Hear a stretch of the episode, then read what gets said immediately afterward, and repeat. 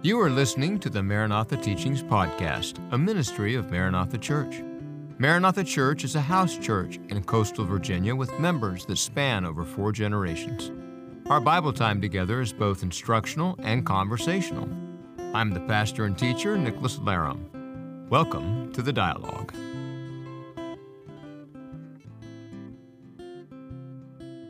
Last week we shared on You Will Be My Witnesses, and I believe the subtitle was How Pentecost Empowers Us for Evangelism.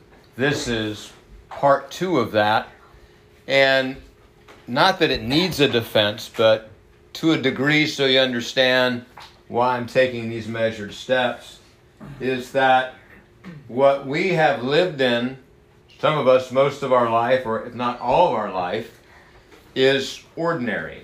In the sense that we've always known it to be so. And yet, the church of Jesus Christ, the New Testament body, had a birthday, had a beginning, and it was momentous. And it set the course for the world changing in measurable ways. The world we live in today, regardless of what everyone else is saying, we have issues, we have problems. But trust me, you really wouldn't want to live 100 years ago or 200 years ago, because most of us would be at the lower end of the scale of economics and with a quality of life that you would not even recognize. Most of us have lived most of our lives in the United States, and we, even at the lower end of the scale, live in a quality of life that is nigh unto unimaginable to the greater population of the entire planet. There are measurable degrees by which humanity and the planet has improved over the past 2 millennia, and an objective, strong case can be made that a great reason for that was Christianity. He changed the world. We live in a changed and changing planet that, yes, is still broken, but it's a changed and changing planet. So the 2 words that were bouncing around in my brain as we were worshiping were the extraordinary wonderful. Because we are saddled with the tension of navigating what is an ordinary life. Whatever life you're living, to you, at some point in time, it becomes ordinary. That's the life you live, you know? I recall as a younger man walking by fast food places thinking to myself, boy, it'd be nice to be able to afford to be able to buy cheap fast food. One day, when I'm making more than just what it takes to pay my rent and buy some groceries, I might be able to treat myself to like a Wendy's burger or something. They've never done that. Right? And then that grows into, you know, the chain restaurant. It's nicer than the burger place, but it's still a chain restaurant. It's not like a highfalutin place. And one day, you know, because and you get there, and guess what? You're not satisfied. Well, see, that's the thing. It becomes the ordinary. And here's the tensor. We were built to live on hope. Paul wrote to the Corinthian church, if in this life only we have hope, we are of all men most miserable. So if you take the implication of that, that means that even in the next life, the next stage in the cosmic story that builds the greatest portent of our hope, we have hope. Now, that's a wonder. The difficulty is that we can become, and we cannot afford to lose focus on the hope, on those future things that God has promised us, of the rectifying of all things. If we cannot hang on to the ultimate vindication of God's rightness, as if he needed to prove himself, but the day is coming when it will all be set square. See, there I went. I used the Masonic term. I'm not even a Mason. It's going to be set straight, okay? And, you know, it's kind of interwoven in our Americanism. It's kind of hard to avoid those things. We'll forgive it. Yeah. This time. We'll forgive it this time, yeah. So, if we don't have that expectation of ultimate justice, then unless you don't care, you know, unless you're just completely self-absorbed and it's all about me, without hope, life becomes impossible. Unbearable. Unbearable. Absolutely. Okay? The other side of that coin, though, is if our focus is there, you know, I am stuck in my ordinary. I got to pay the bills. I've got health issues. I've got relationship issues. My car broke down. I don't like who's in charge. I do, you know, whatever the case may be. And we're all stuck in, oh, it's like, well, when Jesus comes back, it's all going to be okay. It'll be okay. It'll be okay. It'll be okay. And we forget that where we live was the hope of another people. What we're living is the extraordinary, wonderful of the promise to a kingdom that was ripped apart, dispossessed, and dispersed across the entire planet. A people that they were told for centuries that they are the distinct, elect, chosen people of the Most High, Creator God of heaven and earth. Out of all the peoples of the earth, we read it tonight, out of all the peoples of the earth, I chose you. And I'm not making this up. This comment I got from Jewish people, oy vey, you should choose somebody else. You know, it's like, thanks a lot. Okay? We are living in the hope of a people we've been grafted to. Thank you, Lord. And it's a tendency, amen. It's a tendency. I live it. I live this tendency. I've lived this tendency of, you know, when I was a kid, the USSR and the United States, we were going to blow each other up. And it was a toss-up between Gorbachev and Kennedy being the Antichrist. And people were building bomb shelters. Bomb shelters in their cellars. Yeah. In their cellars. Which, you know, to this Arkansas boy made sense because when a tornado came, you could use it. This is the narrative that most of us evangelical Protestants, or at least this has been my experience, we've lived in.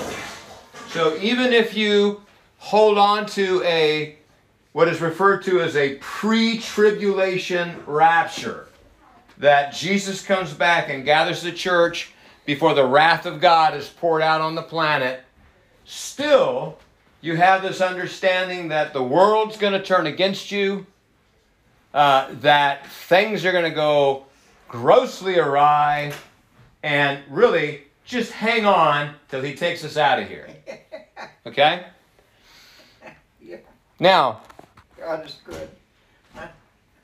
This is so deeply embedded, in my opinion, in the American Christian psyche that we look for and generate persecution because we lack legitimate persecution.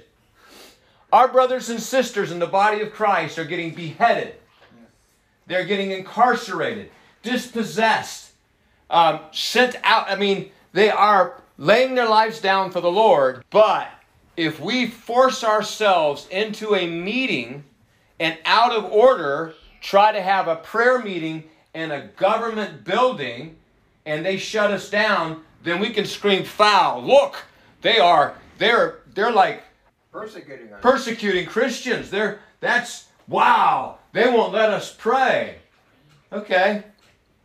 Now, better pray anyways. I get it, but hey, were you praying or were you grandstanding? Are you following the Lord that said, if you pray in your closet, I will publicly take care of you? I mean, these things balance out. So I'm just saying that in America, we have these instances, you know, where there is honest-to-goodness, insidious type of persecution, but it's not at the level of most places. Persecution, and it's not at the level of what is the normative.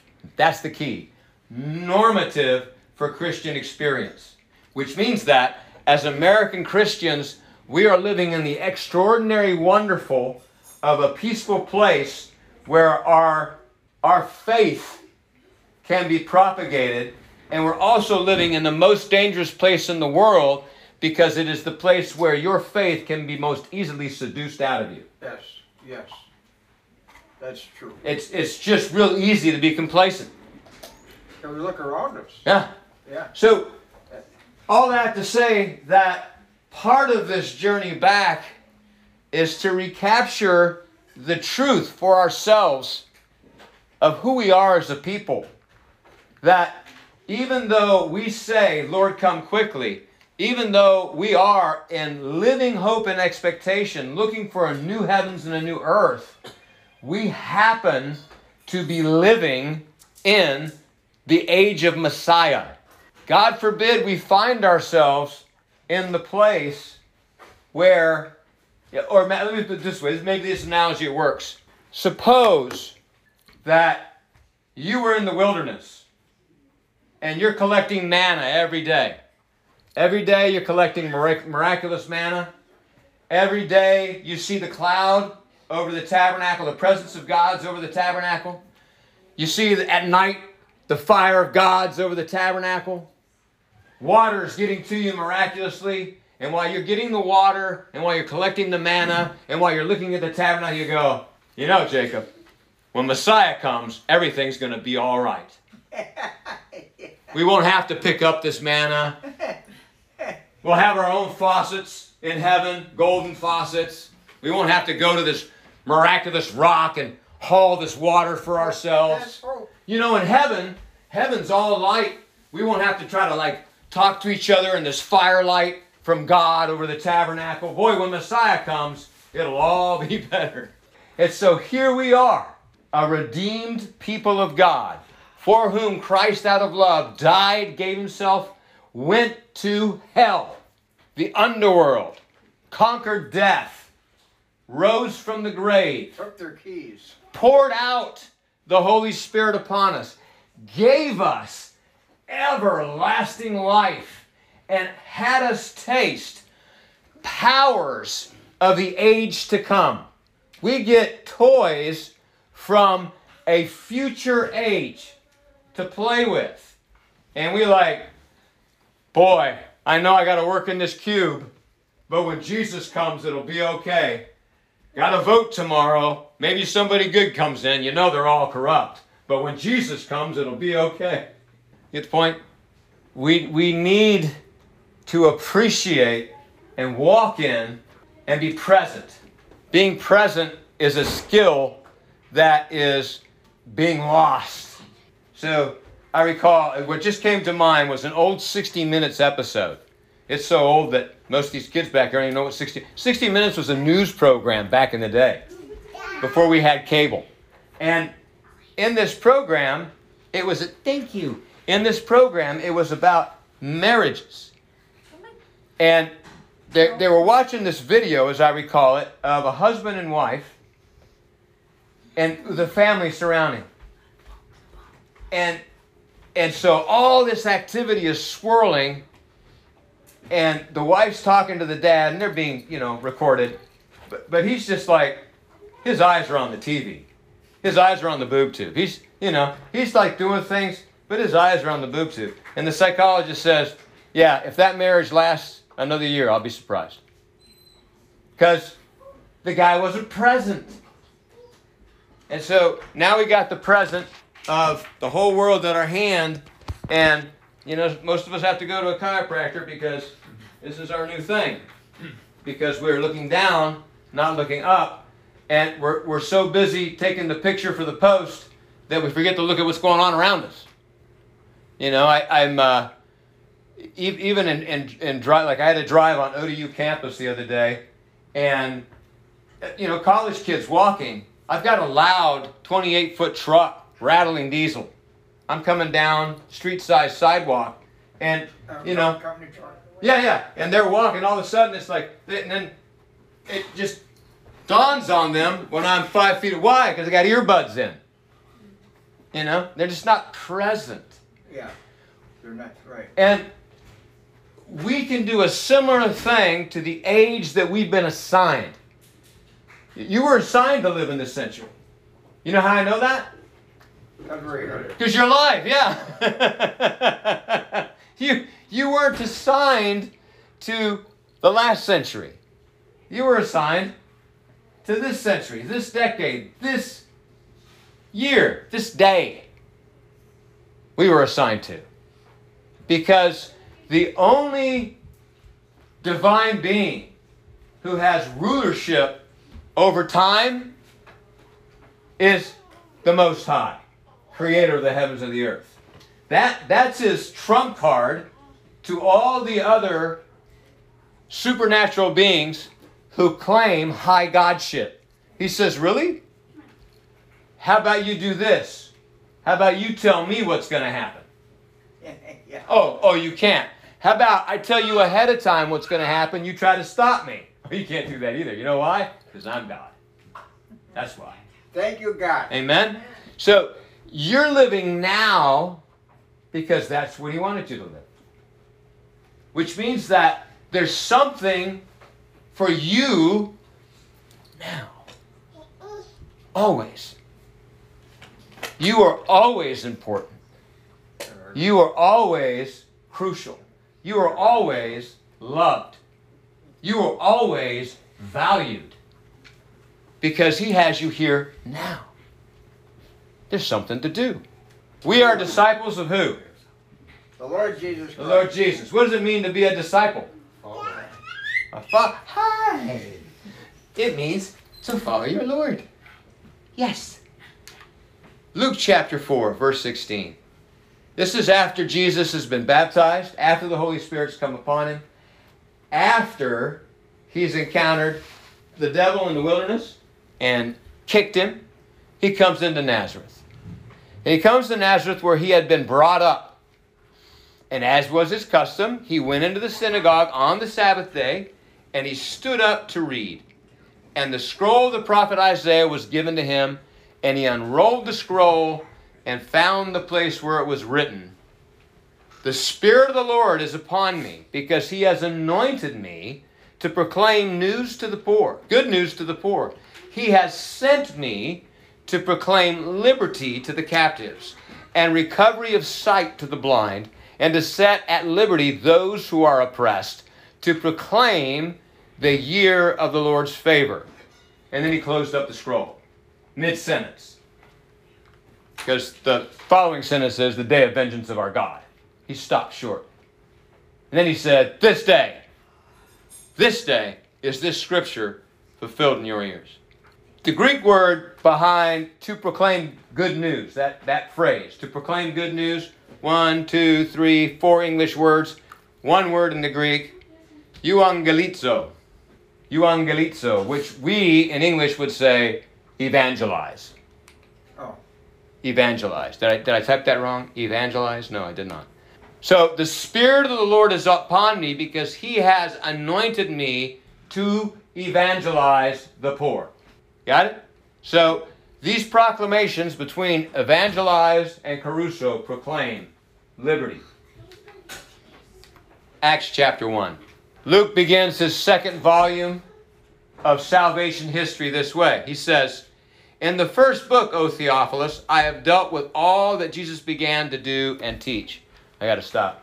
Genre, I believe, of Acts is history. It's a historical book, like 1 Kings and 2 Kings and 2 Samuel. It's history. This is redemptive history. He's not writing a letter. He's not writing a theological treatise. He's writing salvation history. That's the genre. "In the first book, O Theophilus, I have dealt with all that Jesus began to do and teach." Is he done yet? Jesus doing and teaching. No. "Until the day when he was taken up after he had given commands to the Holy Spirit to the apostles whom he had chosen." That's where Luke closes. He says, that last book, that's what happened. That's his little synopsis of Luke. "He presented himself alive to them after his suffering by many proofs, appearing to them during 40 days and speaking about the kingdom of God." So the crucifixion happened in the Passover season.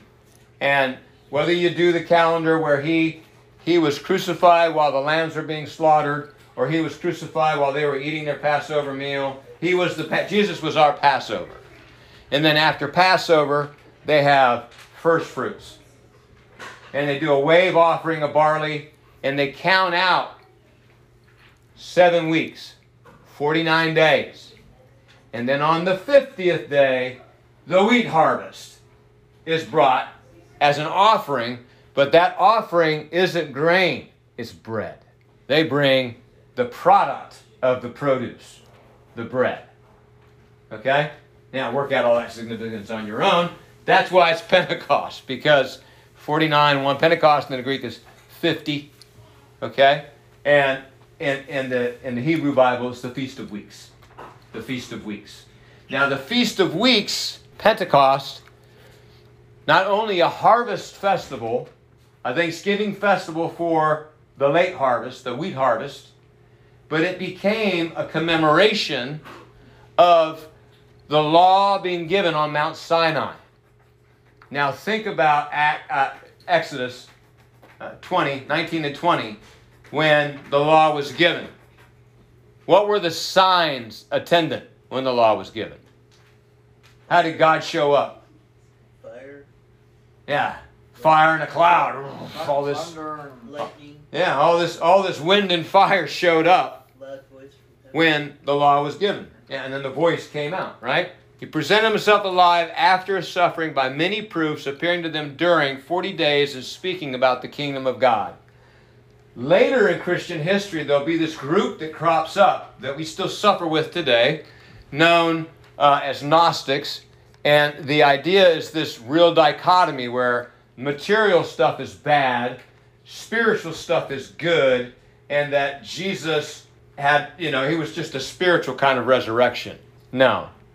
No, Jesus of Nazareth's dead body came out of the grave alive and interacted with his disciples for 40 days. You could forgive them if he only showed up in a flash. And they had a 2-minute... Can you imagine if in the garden was the only time Mary saw the resurrected Lord? And, I mean, how long before someone starts questioning, are you sure you didn't imagine that? Yeah. You sure you weren't delusional? No, you have a barbecue on the beach, you break bread inside of a locked room, you have conversations, you see the man ride the glory cloud to heaven, you got a testimony. But that testimony isn't sufficient. Think about all that they have seen. I like where it says many proofs. Many proofs. Yeah. My hands. Put your hand on my side. Got any fish? Right? I was impressed when we were talking about the disciples on the road to Emmaus. Yeah. The fact that after Jesus left them, he showed up again where they were. Where they were. Yeah. I think that's just great. I hadn't really thought about that before. Oh, it's just a lot of fun. Yeah. You ever done that where you've been in one place and then people are heading this way, You're talking to them, they're going this way, and they arrive at the next place and you're already there? That's loads of fun. I mean, it really is. It's a great... but he wasn't just doing a gag, but I still think that he has a sense of humor. I think there's fun in that. It's like, hey, here I am. Yeah, I think that kind of would have been anticlimactic for them to finally realize it was Jesus and then not have any closure after that, right? Yeah, yeah. It's just great. It's great. So but during those 40 days, he's speaking to them about the kingdom of God. And while they were staying with them, verse 4, he ordered them not to depart from Jerusalem, but to wait for the promise of the Father, which he said, you have heard from me. So think about, and I know this is a horse I keep running around the arena. I'm not beating it to death. I just keep, I want you to see this pony, okay? Just take a good look at it. Think about all that they've experienced. The haul of fish that would sink a boat, they themselves have gone out and cast out demons, raised the dead, healed the sick.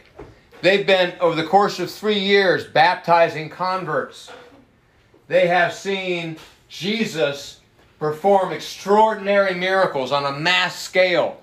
They saw him beaten and hung on a cross and buried. They saw him resurrected and lovingly confront them where they are in their faith at that point in time. You could forgive them for being a little shooken up because they were expecting all things to be right. When Messiah comes, Their mind didn't say, when Messiah comes, the Gentile nation under whose boot we abide in will beat him and hang him and kill him and bury him.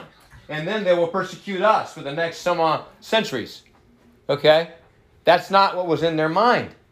After all of that, after 40 days worth, he says, oh, the promise of the Father's coming, I want you to stay here in Jerusalem. They don't live in Jerusalem. But he says, hang out.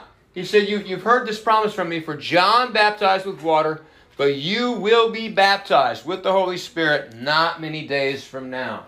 So this was his instruction as they walked toward Gethsemane, that he would send a comforter.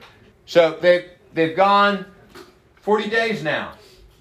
And he says, hang out, comforter's coming. Then they ask him this question, we'll revisit here in a minute. You know, you're going to restore the kingdom.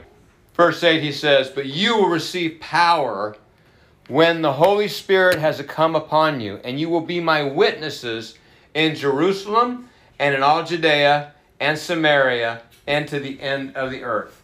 This is the history of the worldwide evangelistic mission of the church. Laid out, that's his outline for Acts. That's what Acts is about, how that gospel moved to these people groups in these areas. You will receive power when the Holy Spirit comes upon you, and you will be my witnesses. When Jesus started his public ministry, that announcement in Luke, so Luke puts that in Nazareth as kind of like his homecoming announcement. Remember homecoming in school? You know, your team would start out, the football team would start out and they would go to other schools and play, but then when they came home to play, that was homecoming, right? It was a big deal. Everybody on party dresses and you go to homecoming. It was a big thing in high school, right? Well, Jesus saying this in Nazareth is like his homecoming unveiling. You know, it leads to this, no prophet has honor in his own home and his own country, right? This kind of a thing. He announces that the Spirit of the Lord is upon him and anointed him to preach good news to the poor. And he takes his disciples through this whole journey. He goes through the crucifixion, burial, resurrection, 40 days in a resurrected body of proof. And then he says, wait, to men he said, go to the lost sheep of the house of Israel. To disciples he said, go find the man of peace in this city and do. To people who already said, the demons are subject to us in your name. To disciples who so shook the darkness that Jesus said, I saw Satan fall like lightning from heaven. He tells people like that, it's not enough. It's not all. I got more for you. You're not ready yet for what you need to do for me. You're an eyewitness. You've eaten with me in my resurrected body, but you do not have, intrinsic to yourself, enough power to do the mission I have for you. You gotta wait. It's coming. Just as Jesus was Spirit anointed to preach good news, so the church was to be Spirit anointed to evangelize the world. The baptism of the Holy Spirit, which is part of your conversion experience. When you got converted, the Holy Spirit came to dwell in you. You became a temple of God. God abided in you. His abiding in you provides the power, provides the capacity to give testimony to the resurrected Jesus Christ so that lost can be saved. That's why it's there. This was the promise of Pentecost. You will be my witnesses. Stay in Jerusalem. You're going to be baptized with the Holy Spirit. So, and when you do that, you're going to be my witnesses. That was his promise at Pentecost. You will be my witnesses. This, now, side note on Bible study, okay? Inspiration of Scripture. We've talked about this. These guys weren't automatic writing. They weren't taking dictation notes, you know? The Holy Spirit speaking, and then we're writing, and the first draft in Greek, that was it. Holy Writ, canon, we're good to go, baby. Didn't he have to think about it? No.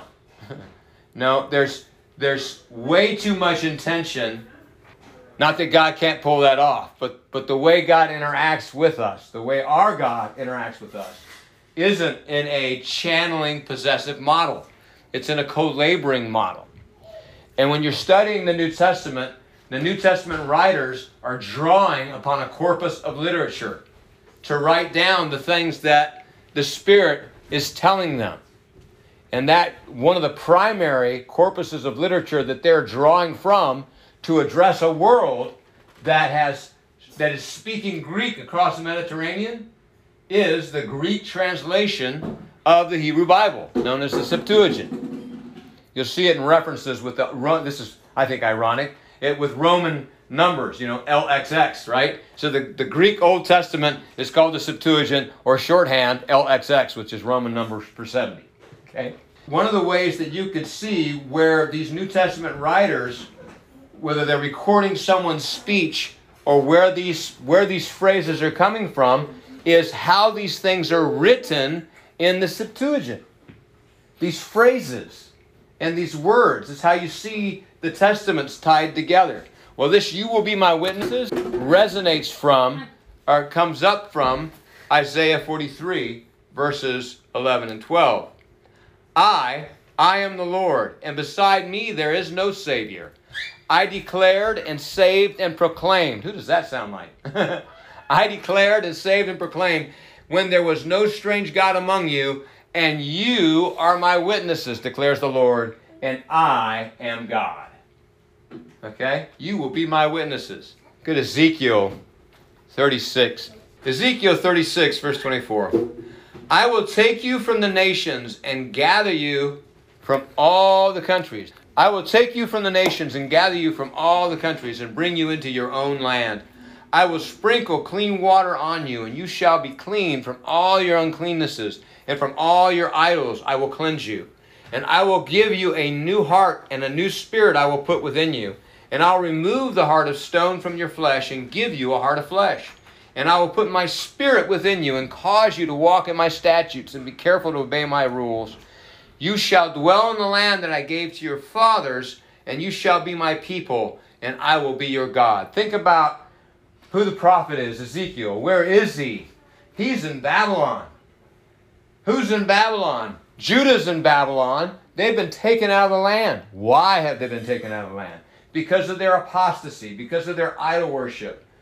The Jew, quote unquote, that comes back into the land is dramatically different than the one that went out of the land. They became ultimately committed Yahwists.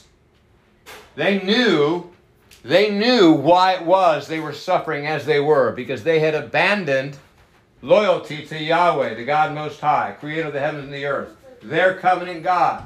They had begun worshiping the Baals. They'd worshiped these other gods. They saw Israel taken out by the Assyrians, and now they've seen the temple destroyed and they've been taken out. You talk about a discouraged, beaten down people, and they're being promised the end of the age. I'm going to return you to the land. We're going to make everything right. I will pour out the Spirit. You will come in, and all this is going to be gone. Your idol worship, your memory of it, your tendency toward it. I'm going to seal you. I'm going to put my law in you. This is the promise of the Father. I'm going to pour out the Spirit, and then Israel is going to come back into the land. Now, when Judah came back from Babylon, that was not the return. That was not the end of the diaspora. That was just Judah. Israel's been gone, was gone, is gone. Even with the modern state of Israel, I'll have to check my figures, but last time I checked, we had more Jews living in New York City than we had living in Israel. Okay, so the diaspora is still an extent. We have not seen a fulfillment, a completion of, you will all dwell in my land, right? But then this begs a different question, which is, how are we seeing this? Now, out of Ezekiel 36, you turn into one of the most interesting chapters in the Bible for me, which is Ezekiel 37. How many of y'all read The Vision of the Valley of the Dry Bones? It's like out of a horror film. I mean, this is the most startling revelation He comes into this valley of dry bones. God asks him if the bones can live. Ezekiel says, well, you know. I can answer that question. And then he commands the bones. The bones begin to, rattle together and stand up. And then he prophesies flesh on the bones and then skin on the bones. And then it's just a bunch of dead bodies. How horrific, having this vision. And then he says, prophesy to the wind. And the wind, the ruach, prophesy to the spirit. And then they all stand up. A mighty army. That's the vision. And though it sounds like a resurrection, because it's a resurrection in part, it's not about the resurrection at all. No. That's not what it's about.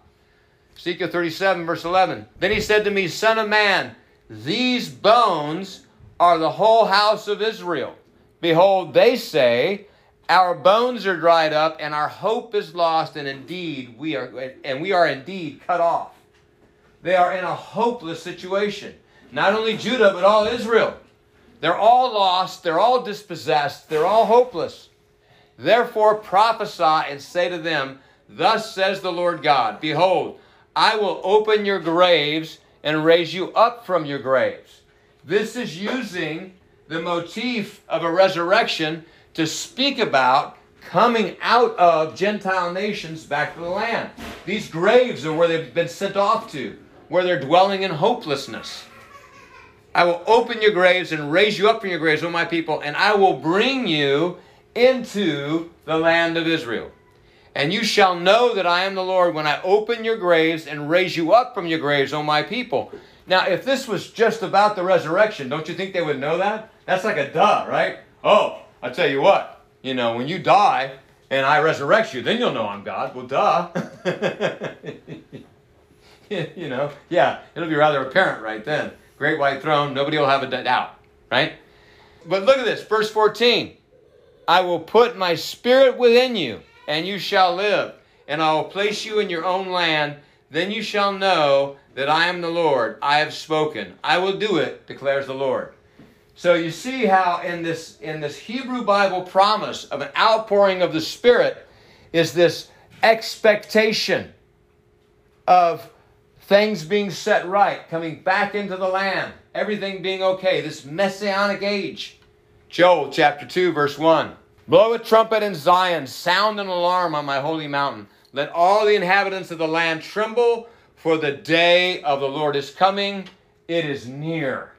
Now this is not the same as the kingdom of heaven is at hand, but it sounds really close. Blow the trumpet. The day of the Lord is coming. It is near. That's how Joel 2:1 starts.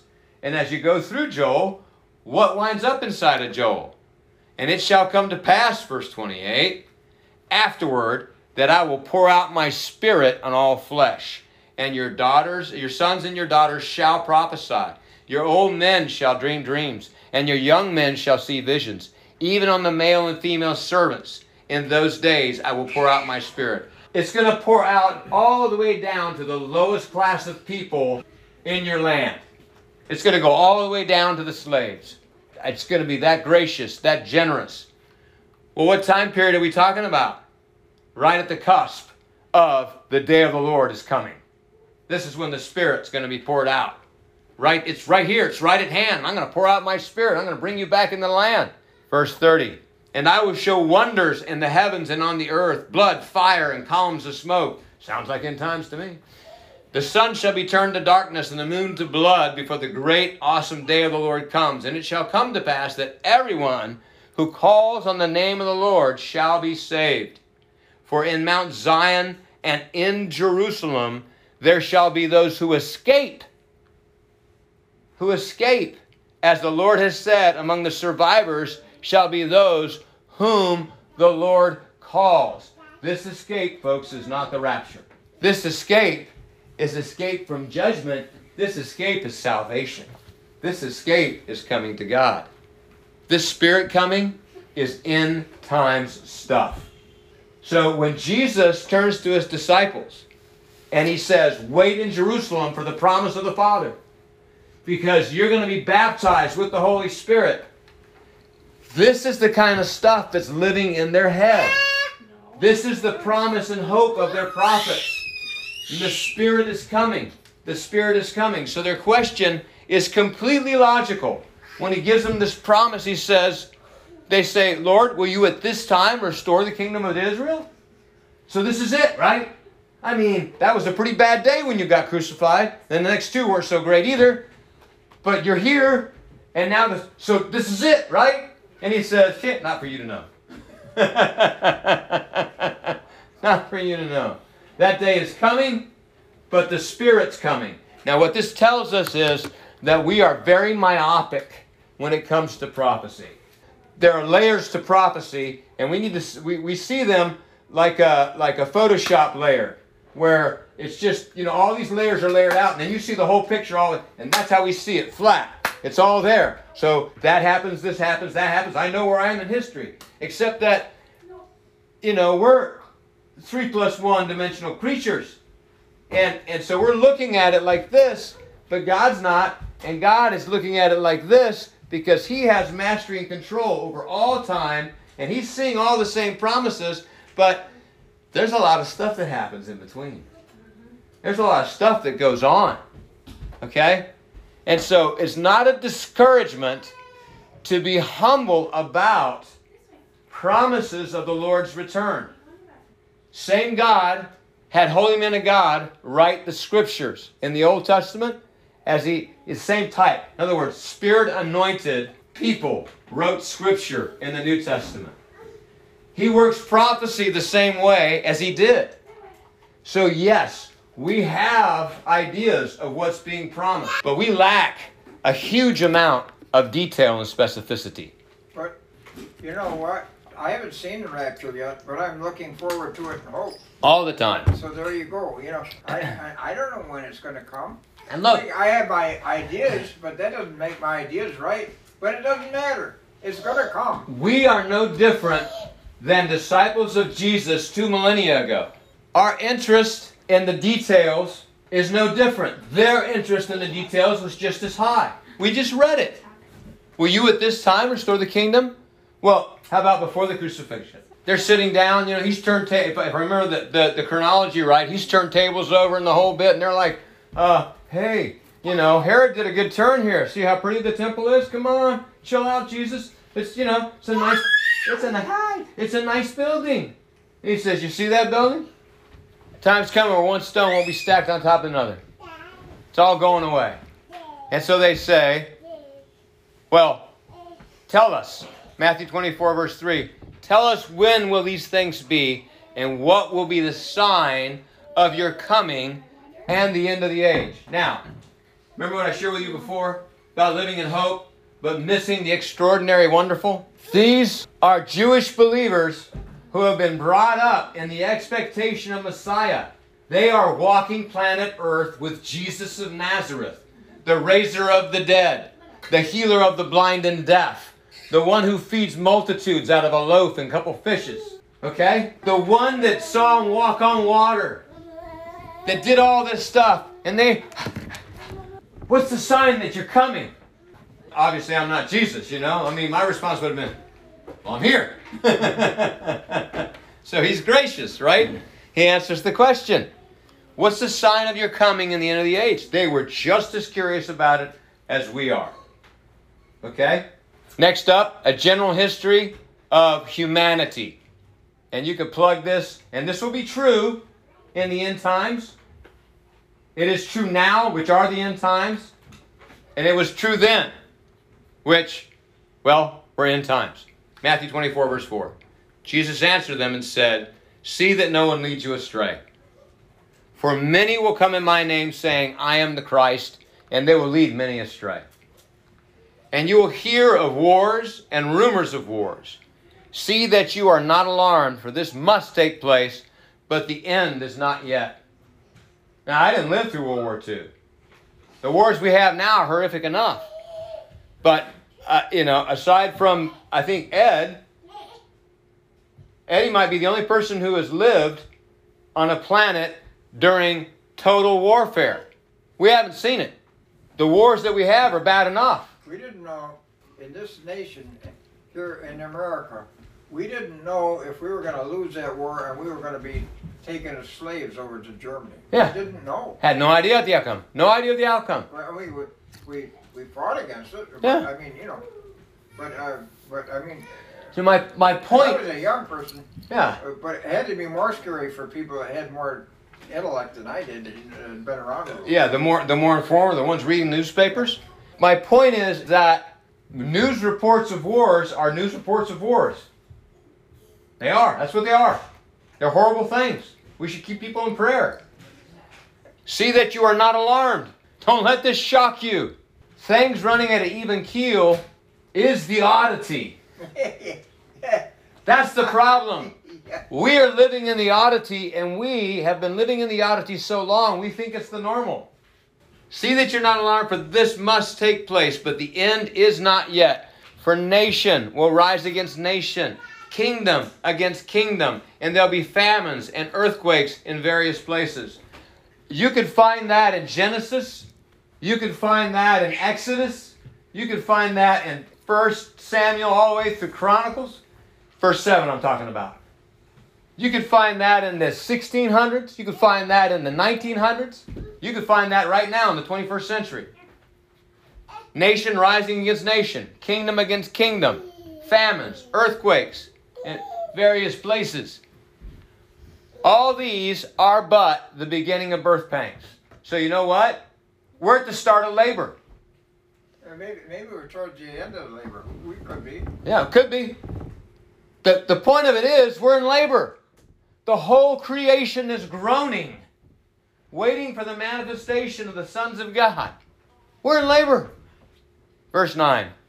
Then they will deliver you up to tribulation and put you to death, and you will be hated by all nations for my name's sake. Oh, glad I asked the question, Jesus. Put yourself there. I tell you again, it's not a scary thing. It's just a reality. Verse 9 is the norm of Christianity. To be the offscouring of the world, that the world would hate you. And Christianity isn't a faith that you hold simply because it's comfortable or just when it's popular. We have insidious challenges to it in our culture, whether or not you can witness in the workplace. Well, can I share Jesus? I might lose my job. It's a possibility. You have to walk with wisdom. But the reality is, over the course of Christian history and Christianity in the world, the norm is tribulation. The question of whether or not, and I know we talk about the tribulation, but really, for us American Christians, that is just an academic question. The reality of it is that Christians have been living in tribulation for 2,000 years. Okay? It's a reality that needs to be held on to because it's difficult to prepare for hard times when you never face them. And it's difficult to enjoy or appreciate good times if you're paranoid about hard times. So they're both bad. I know some people who just live in expectation of gloom and doom. They're so upset things are so good, they'd just rather somebody whip them so they could prove their faith in Jesus. Okay, well, why not just worship the Lord for the blessing you have today? And expect for the grace to come when He comes. But you have to settle your heart to be committed to Christ regardless of the cost. Amen. Okay, so let's leave aside the theological issues of once saved, always saved, and let's hold on to the reality of believing loyalty in Yeshua regardless the cost. Faithfulness. Verse 10, why? This is Jesus talking, red letters. And then many will fall away and betray one another and hate one another. If you don't love your brother, God's not among you. You don't know God. Christians hating each other? Oh, we've seen that. Thousands burnt at the stake. Thousands lost in wars over theological issues. The Pope, no Pope. The Calvin, no Calvin. You know. I mean, we'll go at it over dogmatic issues because we know how to prove who's right. If my sword's sharper, I'm right. And God proved I was right because my weapons are better. You know, that's why we're the only superpower, is because God loves America more than the rest of the world. I don't think so. No, right? Many false prophets will arise and lead many astray, and because lawlessness will be increased, the love of many will grow cold.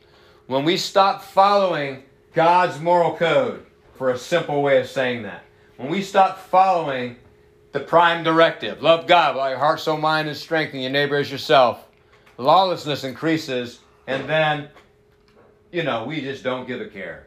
Just don't care. We don't care, and things go bad. But the one who endures to the end will be saved. Please do not run to the security of dispensationalism. Please don't run to the security of once saved, always saved. Please don't run away from the words of Jesus through some theological trick that gets you out of believing loyalty for all of your life. Don't cash in on God. Amen. Stay committed. Amen. Because the one who endures to the end, this is not works, this is faith. I'm saved by faith. You absolutely are. Keep the faith. You know, there's different ideas. You know what? I'm not going by the ideas. I'm going to do the best I can. I want to get there. Here's a little peek ahead. You need the Holy Spirit because your testimony for Christ will not go unchallenged. And you need the comfort and fortitude and the wisdom of the Holy Spirit of God to get through the opposition. Without Him, you will not. And we need to be about God's business. We need to be about the Father's business. And we cannot do it without... How extraordinary is our mission? You can't do it on your own. You can't do it in your natural talents. You can't do it with your life experience. You can't do it with your training. These men walked with Jesus. He taught them directly. They had life experience, they were eyewitnesses, and they were trained and equipped, and they were not equipped enough without the Holy Spirit of God to make them witnesses of the resurrection to all the earth. Okay? We belong to the same body. The one who endures to the end will be saved. Verse 14, this exciting part, you ready? Come soon, Lord. And this gospel of the kingdom will be proclaimed throughout the whole world as a testimony to all nations, and then the end will come. And then the end will come. So here's this truth and tension. The times the Father holds in His hand. But we still, as fallen people, I think are set with this critical pagan mindset of fatalism that throws off responsibility and says, well, God's plan, God knows, well, God, and we just throw it off to God. He'll work it out. I can just sit on my keister and He'll come back eventually, because if there's this, in our mind, in our thinking, there's this calendar day. God has a big old millennial calendar, not the generation, but, you know, 1,000 years long or whatever, you know. Maybe it's 2 millennia, maybe it's 5, maybe it's 20. We don't know. But He's got, you know, He's got these calendars, these months all laid out. And, oh, okay, I have, oh, the moon's, are you sure the moon's coming? Okay, the moon's coming up this day, you know, it's all way down there. And He's got this one circled in red. Okay, Jesus, that's the day. Right there. You don't see it that way? I mean, that's maybe overblown. That's kind of how we see it. As if we don't have a part to play in either accordioning and shrinking that calendar or expanding that calendar. As if we don't have a part in the redemptive history of God as to when that occurs. God has declared His will. He wants all men to be saved. How are they going to be saved if they don't hear? And how are they going to hear if no one preaches? And how are they going to preach if they're not sent? As it is written, beautiful are the feet of those who carry the good news. Right? Right. This gospel, this good news, will be proclaimed throughout the whole world as a testimony to all nations, and then the end will come. So we do have a part to play in seeing His kingdom come. We don't determine the time. It's not like, oh, that, you know, He determines the time. But there's a harvest to take in, and He's the Lord of the harvest. And if we don't do our part, we'll hear about it. And if we don't do our, not only that, if there's a huge job to be done and only 2 people are doing it, it's just going to take longer. I don't, maybe. It's just gonna, it's just, I'm just talking simple logistics on a job site. If you've got a job that takes 8 man hours and you throw 4 people at it, 2 clock hours go by and the job's done. You throw half a man at it, he's there for 2 days. Okay? Well, okay. We need, what I'm saying is we need to hold it in tension. We cannot abdicate our part and just say, God has this plan. It'll happen when it happens. Absolutely, I agree. You're 100% right. Amen. 2 Peter 3, verse 9. The Lord is not slow to fulfill his promise, as some count slowness, but is patient towards you, not wishing that any should perish, but that all should reach repentance. But the day of the Lord will come like a thief, and then the heavens will pass away with a roar, and the heavenly bodies will be burned up and dissolved, and the earth and the works that are done in it will be exposed. Since all these things are thus to be dissolved, everything that we know, everything that we see, it all burns. The world that's going to be is not the world that we have. What sort of people ought you to be in lives of holiness and godliness? Waiting for, that's that part where God knows the day. Waiting for. God knows the day. I'm waiting for it. Waiting for and hastening. That's the part that gets busy to bring it closer. The coming of the day of God. Wow. What a Father to allow us the honor and privilege of being involved in his kingdom business to that degree.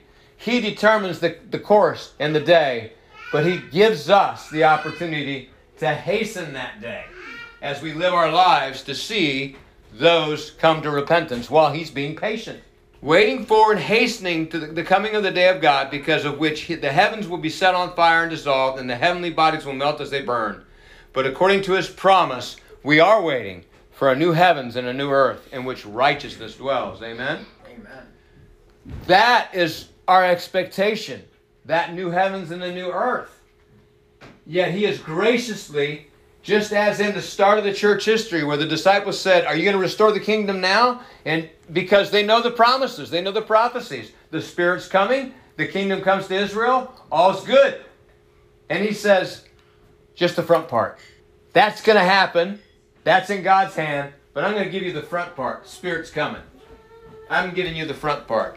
Ephesians 1, verse 13.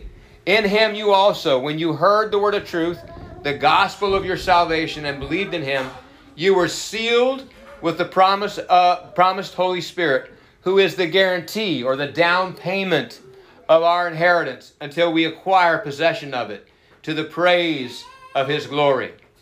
That Holy Spirit abiding in you is that down payment that, if listened to, will carry you to the end of the day. He will carry you there to the praise of his glory. Hebrews mixes this good news with a warning. Hebrews 6, verse 4. For it is impossible in the case of those who have once been enlightened, who have tasted of the heavenly gift, who have shared in the Holy Spirit. We're talking about saved, Spirit-baptized people. And have tasted of the goodness of the Word of God and powers of the age to come. What we are tasting, what we are living on, the spiritual food we're living on, are the powers of the age to come. That new heavens and the new earth that we just read about from Peter. Well, it's impossible for those people, when they've fallen away, to restore them again to repentance, since they are crucifying again the Son of God to their own harm and holding him up to contempt. This is the only path, in other words. It's the only path. You follow the Holy Spirit. You follow the deposit that he's put in you. You turn away from that. There's no other path. There's no other way except through Jesus. Verse 9. Though we speak in this way, yet in your case, beloved, we feel sure of better things, things that belong to salvation. For God is not unjust so as to overlook your work and the love that you have shown for his name and serving the saints as you still do. Occupy until I come. Occupy until I come. Be about the Father's business. Be looking for opportunities to share the saving grace of Jesus with those around you. Verse 11, and we desire each one of you to show the same earnestness, to have the full assurance of hope until the end, so that you may not be sluggish, but imitators of those who through faith and patience inherit the promises. This requires the empowerment of the Holy Spirit, that sealing and down payment that you can walk in your inheritance. So, Lord willing, next time we'll begin to look at the preparation for Pentecost. And part of that major preparation for this event in Acts chapter 1, verse 14, all these were the apostles and the disciples, with one accord were devoting themselves to prayer, together with the women and Mary, the mother of Jesus, and his brothers. The body of Christ was of one accord and devoted themselves to prayer. That was the groundwork for what occurred in Acts chapter 2, which, as I said, Lord willing, we'll get into next time. Amen? Thank you, Lord. Amen. Thank you, Nick. Thank you.